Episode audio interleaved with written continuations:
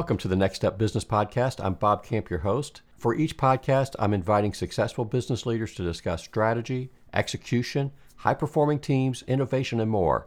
Join us to learn more about getting the business you want and living life on your terms. I want to welcome everyone to the Next Up Business Podcast, and I'm really excited to have an old friend, Gair Maxwell. Gair is an internationally awarded speaker and author you can find him at gairmaxwell.com. On YouTube, you want to check out his nearly 200 interviews that he's conducted with some exceptional business leaders and check out Big Little Legends. He's a global authority on branding. Gair brings a unique perspective on really about how to, to build a category of one, which means in simple terms, no competition. How do you eliminate that? I've been in the audience to see him deliver some really electrifying keynotes and, and, and workshops and people walk away knowing how to do something different that gets them to the next level. He's been touring throughout the US, Canada, and the UK. Mexico and Latin America. He shared stages with people such as Richard Branson, and he does 80 to 90 pre- presentations a year. He's really good at asking questions, and that's one of the things that you know we really want to explore tonight because he's interviewed. I think the number was somewhere up to uh, 10,000 interviews and 30,000 broadcasts, but I think this element of asking questions and working with these leaders, he's been able to gather some insights that a lot of us would really benefit from. And so I just wanted to welcome Gair. We've had a couple good times together and I'm just excited to have you on, the on the podcast today. Thank you so much, Bob, for the invitation. And the way you were introducing me, I think somewhere up in heaven, my mother believes every single word you said. I do. So no, thank you so much. And we've got a story. I'm not gonna I'm gonna get people listening today to to hang in there for the story. Bob and I had this shared experience about the power of a brand and its ability to raise eyebrows and open doors to conversations that was unforgettable. One memorable night in Knoxville, Tennessee. Yes. I've often wondered how many songs have been written with Knoxville, Tennessee in the lyrics, but because one could have been written that night. So thank yes. you, Bob. And yeah, you were mentioning Big Little Legends. It's the culmination of all these things we're doing around how everyday leaders build irresistible brands. And to your earlier point, how can you create a brand strategy and position that basically makes the competition irrelevant? I've seen you in action and see seen the people that I was in the room with gather those distinctions and be able to walk out and and just see them elevate. Yeah, it really one of the things in my work, Bob, and I know you appreciate this, it really doesn't matter the industry, the sector, the category, the product or service you compete in. Because when we talk about legends right away, that's got universal appeal. And the secret is to tapping into those formulas that have been proven to work for centuries.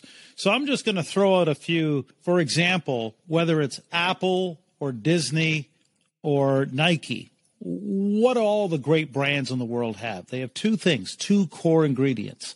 They've got differentiation and they've got relevance. Those are so crucial in terms of those brands, just for example, are very different. There's nothing else like them anywhere in the world.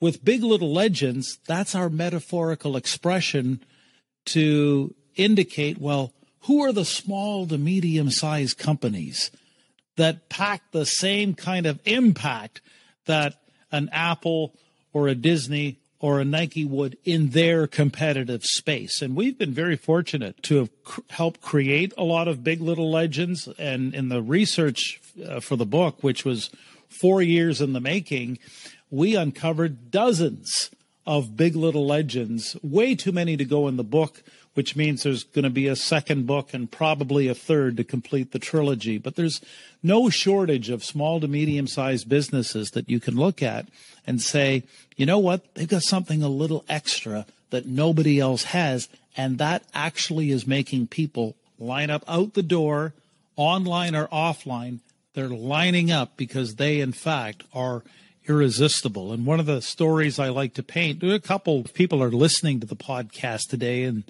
They need a, a visual description of what does this look like. New Orleans, Louisiana has hundreds of coffee shops, but there's only one Cafe Du Monde with the long lineup of customers. Pike Place Fish Market in Seattle. There's lots of places where you can buy fish Uh, on the Puget Sound waterfront, but there's only one getting thousands of visitors each week. That's what we're studying, Bob.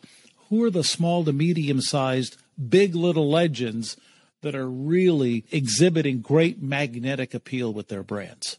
So, to that point, what are some of the core things when it comes, you know, we talked about differentiation. Relevance is a word that often is overlooked.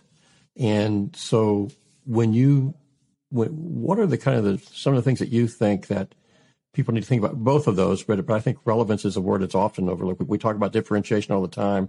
People really struggle with that because I think they try to differentiate themselves technically or differentiate themselves from a whatever it is from a position standpoint. But it, it's much more than that. When, what I've learned from you. Yeah, that's a great question, Bob. Let's use relevance in this space, especially for those who are out there and um, listening and wondering, how does this apply to me? I'm always trying to put it into the context, Bob. If, if someone's eavesdropping on this conversation, because, and they own a business, they might want to start, they, they will likely start thinking, geez, am I relevant? Here's my. And I, I typically don't like to start with vehicles or platforms. But since you bring it up, would you believe that more than 95% of American businesses, because I've researched their websites, I've studied, this is my own stat, I didn't pull it off the internet. I would say more than 95% do not have an active YouTube channel. That's just for starters in terms of relevance. In fact, if you go to anyone's website, what you will typically see are social media links to things like Facebook, Twitter, Instagram, LinkedIn, etc., etc. What you won't see is a lot of YouTube. And I think that alone speaks volumes. And here's why. I don't see YouTube as a mere channel of distribution. I see YouTube as a mindset. Because it takes bloody hard work to do video and even bloodier hard work to do great video. So if we go back to sales training 101 and marketing 101 and we believe that emotion is the key to selling, well, nothing triggers emotion like great stories on video. And anyone watching or listening now has to recognize that the day of the yellow pages has disappeared forever. The day of media gatekeepers, newspaper, radio, network television, that too is fading very quickly into the rearview mirror. So when I say YouTube, Bob, I don't mean just the physical platform, which by the way is owned by Google and which by the way is the second largest search engine on the planet. It's a mindset. It means how do we take original stories, original content, and start to think about how do we translate that into a video production, whether it's a homepage video that really captures the spirit and the energy of what the brand is all about in terms of its messaging and, and its value but also how do we use this in such a way so that we can tell stories that have no ending? And like I say, Bob, I think it's real easy for folks to post this, that, or the other thing in a photo on LinkedIn or Facebook or Instagram. I think video is the key to the future because whether anyone likes it or not, there's only one area to build your brand today, and that's in the online world. And nothing is more powerful than videos that actually tell compelling stories. The, the, ironic thing is you were saying, you sent me a note earlier, geez, you, you, you got on that YouTube channel and you stayed there for a while. And, and that is an important piece, you because I would say from a marketing perspective, like you said, marketing and sales 101, from a marketing perspective, strategies haven't changed, but the the tactics and the tools and the platforms definitely have. And right. what I see challenged us is there's a great story about uh, Guy Kawasaki talks about ice haulers, and he talks about how originally the people went to the north and they cut ice out of the lakes and they hauled it to the big cities. Uh, which were much smaller because they didn't couldn't keep food. They started, somebody came along and decided figured out how to build a, a factory, and they would make factory. You know, but none of those ice haulers made it to actually make a factory, and none of the the people who actually built the factories made it to actually build the first PCs, the first personal coolers. And marketing has gone through those same kinds of things. When you go back to originally, there was the word of mouth in how you built your business, and there was the written pieces that you did, but along comes radio and, and then TV. But the internet changes the game because, like you said, the gatekeeper is not money anymore. It used to be how much money do you have? How much can you spend? But it's, there's still some factors of who's your ideal audience, right? Are you targeting them?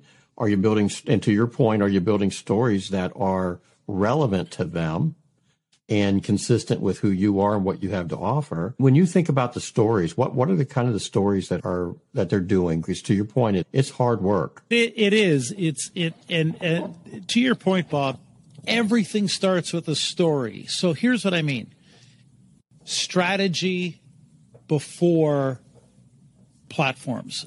Get clarity on your message first, then worry about the platforms. You and I just did it in reverse a little bit. Mm-hmm. So it's message before the medium.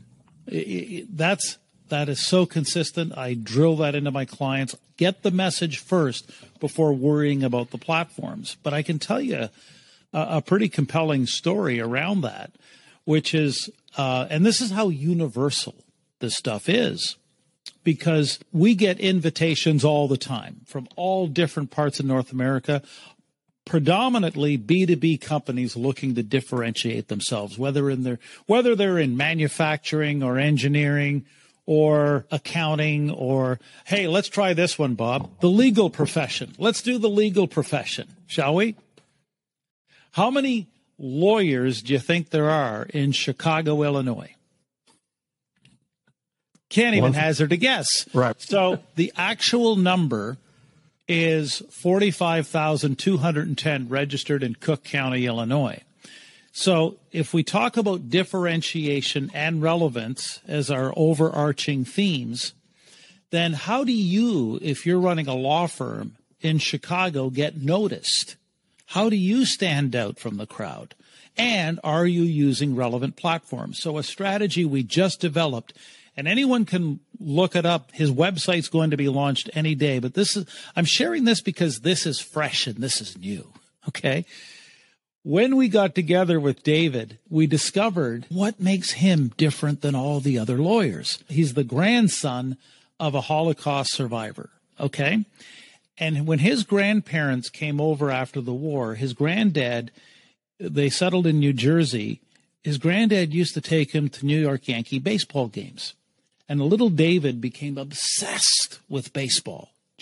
Like we're talking Bob hardcore, and he collected thousands and thousands of cards. Not only did he collect them, he actually protected them. Well, A few years ago, David sold like 10 baseball cards for a quarter million dollars. It's one of his side businesses. He's got memorabilia at Cooperstown. Would you say he's hardcore into baseball? Just a little bit. Just a little bit.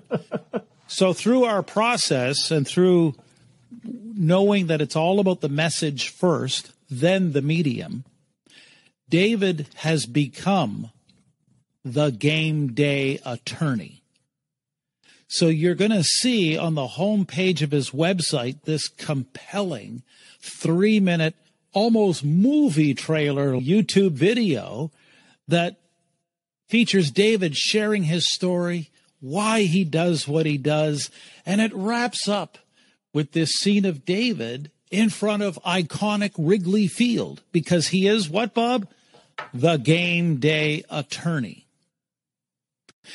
That's very different than the standard corporate video which is we have 100,000 square feet of state of the art facilities and factory trained technicians.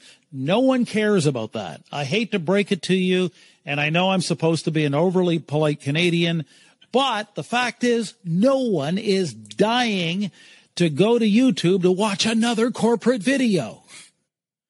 And so the suits and the robotic marketers have to get it in their head that people really don't care about marketing, but they do care about stories. They care about stuff that is of interest to them. They love, someone loves Mickey Mantle and reading about Roger Maris and the chase for 61 home runs to beat the Babe Ruth record. See, those are the kinds of stories the game day attorney is going to be able to do forever because game day represents something much bigger doesn't it, than just baseball? Yeah, it, I mean, it's, right? it's that personal connection, right? It's something that totally. that all of a sudden I relate to, therefore I remember, and and it is one of the things that I saw when you presented before was just getting people to your just as you were doing there, getting people to really sit back and look at what was what was their what is their story, and and that includes so many things their ancestry, their, their community involvement. Who are they? And how do they differentiate themselves based upon that versus feeds and feeds, like you said, in the t- technology space?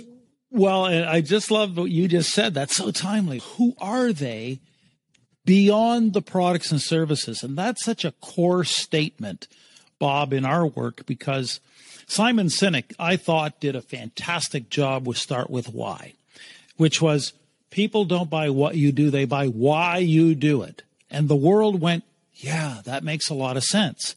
And then you go to home pages of websites, you don't see why people do what they do, you see what we do. So we honor Simon Sinek's work and we build on it. We go, okay, so people don't buy what you do, they buy why you do it. But they also, let's talk identity. Who are you beyond the products and services? Beyond the speeds and feeds and bits and bytes and megahertz, the features, advantages, benefits, beyond the quality, the innovation, the on time, on budget. See, we're already, we got to go past all that to build an irresistible brand, if that's what you want to do. So I, I thought, and how timely it is you said that, Bob, because there's lots of shoe companies out there but in terms of differentiation and relevance, you'd be hard pressed to beat Tom Shoes. Who's Tom Shoes beyond the footwear? Oh, they're the guys who, if you bought a pair of shoes, they would donate a pair to an underprivileged child in South America. And eventually that mushroomed into, I think, 95 different countries. Uh, okay. I think they've given away more than 100 million shoes for kids in need. That's Tom's shoes, but they haven't stopped. They're also about ending gun violence. Okay. They took a very clear stand after the Thousand Oaks shooting in California. So there's Tom's shoes putting a stake in the ground, planting a flag on the metaphorical Mount Suribachi during the Battle of Iwo Jima and saying, this is us beyond the footwear. But then you can turn it around and this is going to be something that speaks straight to the heart of anyone from Tennessee because out in Lynchburg, who's Jack Daniels beyond the spirits that that that come from that spring in Moore County? Jack Daniels has an aura. It has a mystique. Now, part of that was built when Frank Sinatra dubbed it Nectar of the Gods in I think it was 1955 or 56 when he made that claim, and that was reported. And have you ever noticed, Bob, since Sinatra made that proclamation? All the rock stars, the Rolling Stones, Led Zeppelin, Van Halen, Motley Crue, that's their drink of choice. Kesha claims that she brushes her teeth with Jack Daniels in the morning. I don't know if that's true or not, but I do know this is the story. Bob Camp and I, as God is my witness, are in Knoxville, Tennessee at a drinking establishment, and it was only appropriate as a visiting Canadian to order Jack Daniels, to which the server behind the bar, and I will never forget this story as long as I live, his eyeballs almost popped right out of their sockets because he asked us, Bob and I, he's, remember Bob? He's yes. asking us for, I. he wants identification. That, right. that, that we are following the letter of the drinking laws, the beverage laws in the st- great state of Tennessee. That's how it went down. He asks right. us for the ID. and I'd been carrying this thing around in my wallet for a couple of years, maybe three or four years. I had never produced it, but it seemed like the perfect moment. First moment ever that I produced this identification that I'm a card carrying Tennessee squire. I am by order of the managing director of Jack Daniels Whiskey. I remember that, Bob. You yes. can pick it up yes, there. Describe the reaction when I show the guy that there's my card as an official Tennessee squire, and I am the owner of a plot of land at the distillery. Yeah. So, number one, it, it, we, the conversation went to a whole new level. It wasn't just, I mean, it, it started with, here's this card, and his eyes, to your point, his eyes just bugged out. And, but it was, here's this Canadian presenting this card. And the conversation just went to a whole new level. It went to everything from number one, how did you get it? And, and trying to understand the story behind it to going, oh, oh, wow, is that what you do? And that's pretty amazing. And you guys need to go meet such and such. And, and it was, uh, it was an engaging conversation, which was much more than, hey, what else would you like to drink or eat? Absolutely. So, in effect, Jack Daniels has really taken this business of storytelling and brand building seriously. Now, I'm holding it up, but there it is, Bob. That's the official deed and title that the managing director of Jack Daniels, along with the beautiful cover letter that I've laminated for posterity, it was sent to me November 14th, 2013. So, yes, my election for membership in the Tennessee Squire Association. See, what are we sharing right now? Jack Daniels is something more than just whiskey in a bottle. It speaks to something more. And this is how the great brands of the world do it, but it's also how any small to medium sized business can do it. And so you were right, Bob, when you asked about identity and who are you. Most organizations are, in my view, have a real opportunity when they can plug into that and say, you know what? If we can answer that question once and for all, we can build brand equity like a Nike, like an Apple, like a Disney, like a Ferrari have done literally for decades. It's the ultimate long term brand building approach. But it all starts with the essence of a great story. Something's got to be happening at the core that you can build on. You said something earlier, start, you know, strategy is kind of like start with the end in mind. And when you start with who you are and then know what, what the end is and all those brands you just brought up, there's two things that they don't have to worry about. They have customers and they're great customers. They continue to earn them, but they're a place where people want to work. And that's another element, I think, in today's economy, the fact that so many companies are challenged trying to find workers. It's that they aren't they haven't differentiated themselves from any place else to work. And that's another element of really that brand piece. No question. In fact, we've got clients and great friends. I, we were just uh, Zooming with them earlier before this call. They're out of Mechanicsburg, Pennsylvania. They're called West Shore Home. And I met West Shore Home in January of 2018. And I met the CEO, and at the time, BJ Werzyn and his company were employing about 130 or so people. They were doing about 40 million or so in annual revenue. So they were doing pretty good by a lot of people's standards. But BJ tapped into this idea that, wait a second, we can do more with this. And then I got the invitation to work with the marketing team, and then we got uh, brought back in again to work with the HR team. And so a lot of the West Shore home strategy is built around exactly what you said because in in the CEO's mind, real growth wasn't possible without scaling in terms of capacity, in terms of workers, and they had to get the best talent. They had to play this game from a talent perspective as well as a marketing perspective. And I'm pleased to share with your audience, Bob, that West Shore Home in my view, might be North America's leader right now as we speak today in terms of actually being able to do this. So think about this. They're in the home renovation business. So kitchens, bathrooms, sinks, doors, windows. I mentioned I met him in January of 2018. What are we? Three and a half years later? West Shore Home has expanded to 1,500 employees, 25 different locations in 12 different states, and they're now north of the 500 million mark. And they released a video. And if you want, I'll share it with you, Bob, so you can put it in the links in the show notes or however you want to do it. But, and I'll share you, I'll share with you as well the game day attorney video so your audience members can actually see it very quickly what we're talking about.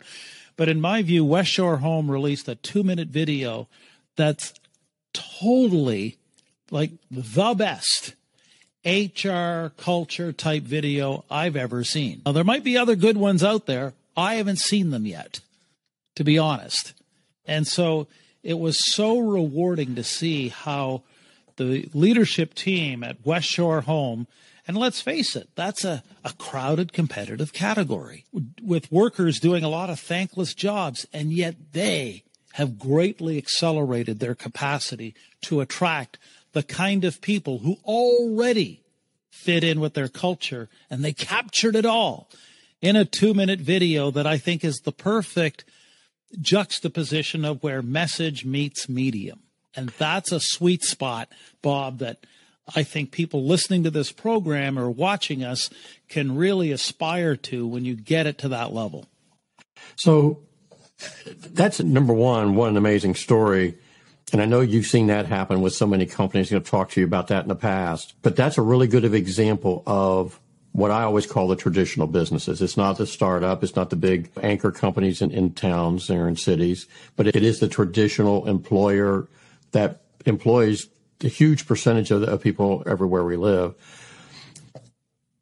How did the CEO, or what's the process? Because what I find, most people are challenged to get outside of that thinking, that mindset of where they're at, because it is a different mindset. It is one of stepping out and for many, it's about trying something completely new. They think it's unproven, but it is very proven, but they just haven't experienced it themselves. Can you provide any insight to whether him or somebody else, a process that they went through, or do they just sure. get it?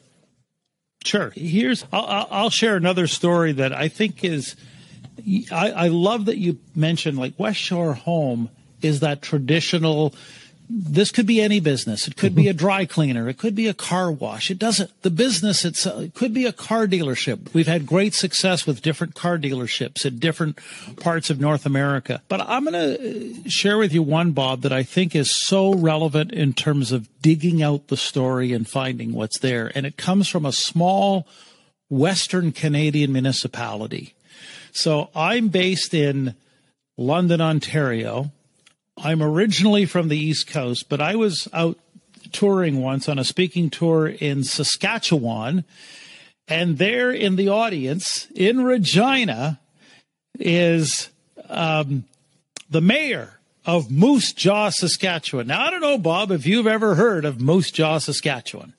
I haven't. Maybe you haven't. But you got to look at it from and so when I say universally applicable, that's why that's the first thing. The CEO and the leadership team has to stop thinking about the stuff they sell or do and start thinking in terms of identity. So from a brand strategy point of view, why would a municipality invest in developing its brand identity? I can tell you there's two reasons. Number one is obvious tourism. We need more tourism to, to keep our downtown merchants afloat. So that's number one. Number two, we want to attract outside investment. And number three, I suppose we actually want to create the kind of community where families will live and stay and, and not depart for greener pastures. So there's tourism and economic development, though, are, are, are one and two. So Moose Jaw's only got 33,000 people. Bob, right away, we know there's no huge marketing budget. They're not going to be able to buy enough Super Bowl ads or anything to attract interest, to get attention. And make no mistake, we live in the attention economy. So the mayor of Moose Jaw sat back in the audience that day, and after it was all over, says, "Can you come and help us and and work with us to figure this thing out once and for all?" So what happened was, we have a very systematic process, and we in because it was a municipality, we gathered about twenty five business community leaders like the chief of police was there the fire chief all of the interested parties and, and you can imagine the mix is a little bit different and diverse than, let's say, a company. So if it's a company we're working with, it could be anywhere from eight to 10 members of a leadership team. But with a municipality, it was a little bit different. But in every case, company, organization, municipality, doesn't matter what it is, in every case, we're trying to find out what really makes them tick, what makes them interesting, what is it they got about them that nobody else has? And lo and behold, in our research at the city of Moose Jaw, we discovered that apparently back in the 1920s, that's where Al Capone and some other nefarious ruffians from Chicago used to go and hide out.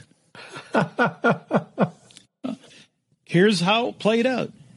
During the Prohibition era, the train line, whatever the train line was going west out of Chicago, when it crosses the Canadian border, it stops in Moose Jaw, Saskatchewan. At the train station, there's a network of underground tunnels that connect to this underground world, like underneath the downtown. And this is where you could hide bootleg whiskey, gangsters, prostitutes. If you needed somewhere to go and hide stuff or people, there was no other, there was no better place than Moose Jaw, Saskatchewan in the 1920s.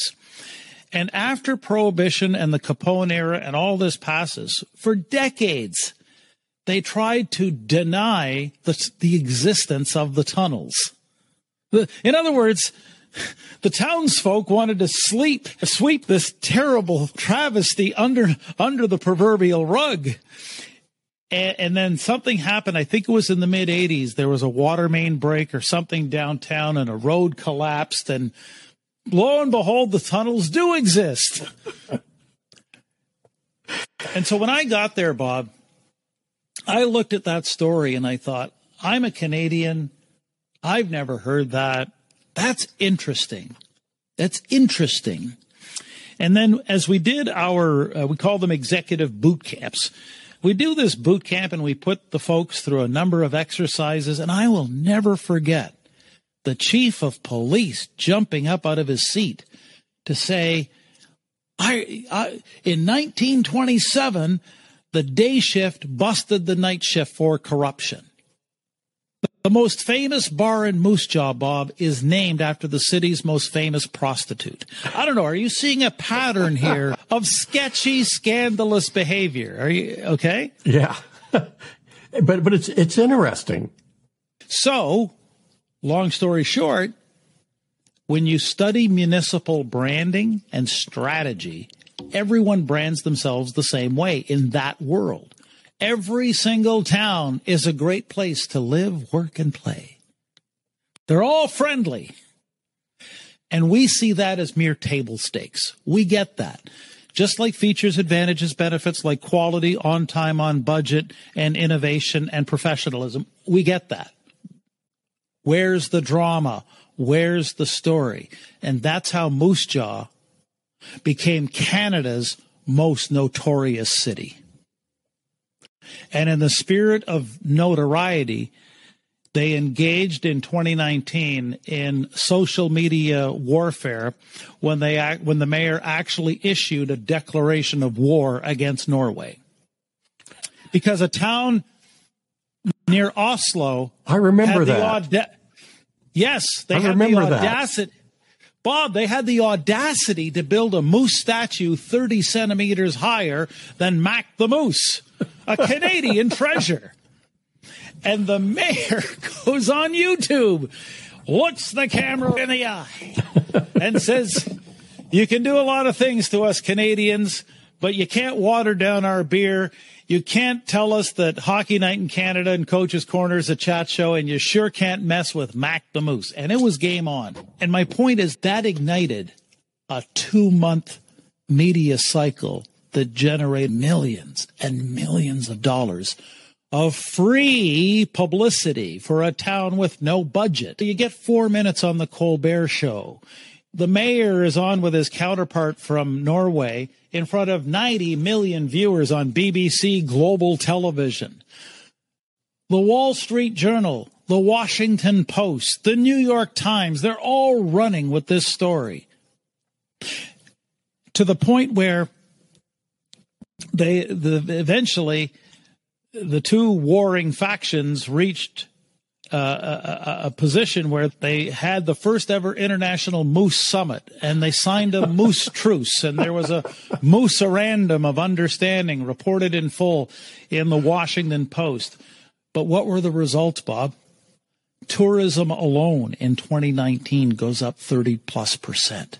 And what did it do for Oslo? It's it's it's everybody wins. It, every everybody, and they're still winning. I could tell you many more stories about how Moose Jaw is winning in ways that the vast majority of Canadian municipalities are not because they understand something like we've t- already touched on.